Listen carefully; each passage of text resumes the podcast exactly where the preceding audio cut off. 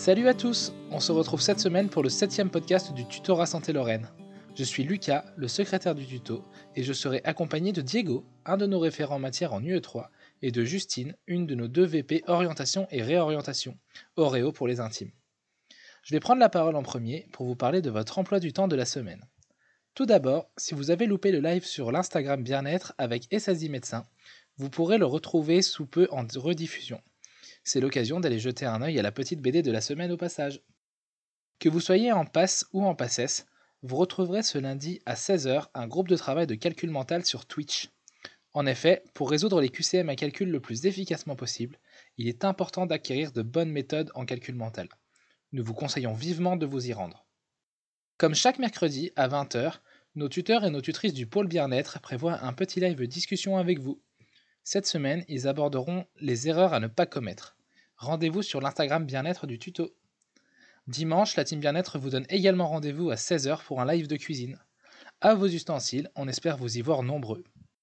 Enfin, nous avons publié cette semaine sur notre chaîne YouTube l'after movie de la TUT rentrée 2020. Il a été réalisé par les Chandelles, une association d'étudiants en médecine. N'hésitez pas à aller y jeter un œil, il est vraiment très quali.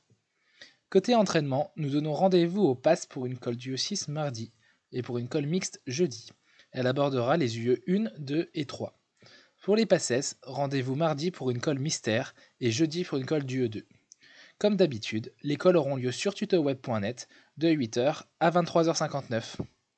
C'est tout pour moi, je vous souhaite une très bonne semaine et je vous donne rendez-vous dimanche prochain. Salut tout le monde, je suis Diego, un des référents en matière de l'IE3 et je vais vous présenter le point pédago de ce podcast. La dernière semaine, vous avez eu des cours de microbiologie qui sont des cours euh, très importants pour comprendre les bases de pathologie que vous allez voir dans les années prochaines. Vous avez également eu euh, le professeur Gauchot avec un cours sur la réaction inflammatoire qui est très similaire, peut-être un peu trop, à celui donné en P2. Pour la future médecine, j'espère que vous l'aimez bien car ces cours constituent quand même une très bonne partie du programme euh, l'année prochaine.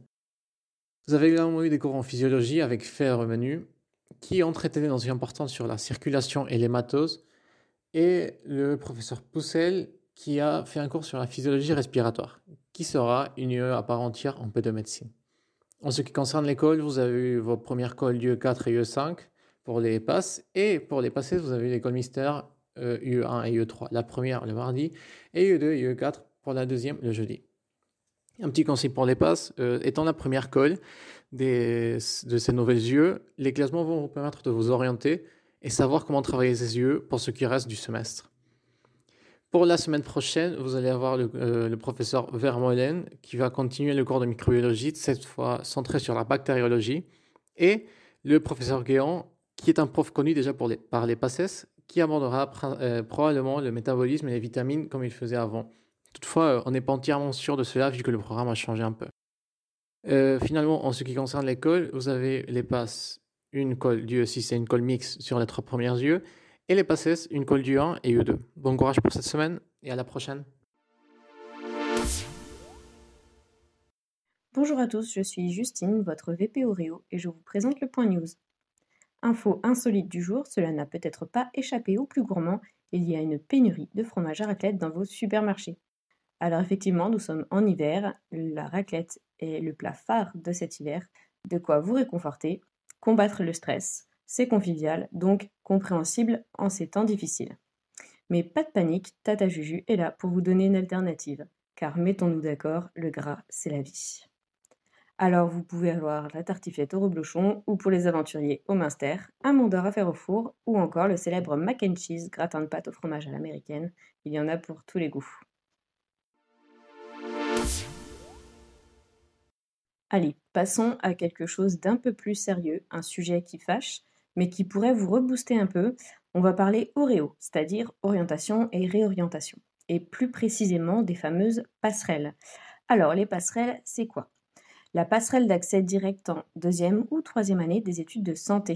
Elle est légiférée par l'arrêté du 24 mars 2017 Bien sûr, ce n'est pas ouvert à tout le monde, il y a des critères pour pouvoir candidater, comme par exemple avoir un diplôme paramédical, coucou les infirmiers, un grade de master, être ingénieur ou même un doctorat. Il y a un dossier, écrit à réaliser, puis un oral à passer devant un jury. C'est lui qui décidera si oui ou non vous êtes admis et en quelle année. Est-ce que j'ai piqué votre curiosité? En tout cas, n'hésitez pas à aller voir le guide passerelle qui sort très prochainement sur votre site préféré tutoweb.net. Vous pourrez y découvrir toutes les infos qui concernent la passerelle, également de superbes témoignages de personnes ayant été admises via la passerelle en deuxième ou troisième année de médecine avec plein de good vibes, hyper motivants, des astuces et surtout vous comprendrez qu'avec de la détermination et une bonne dose de confiance en soi, on peut soulever des montagnes avec le petit doigt. N'oubliez pas ce que disait Nelson Mandela, je ne perds jamais, soit je gagne, soit j'apprends.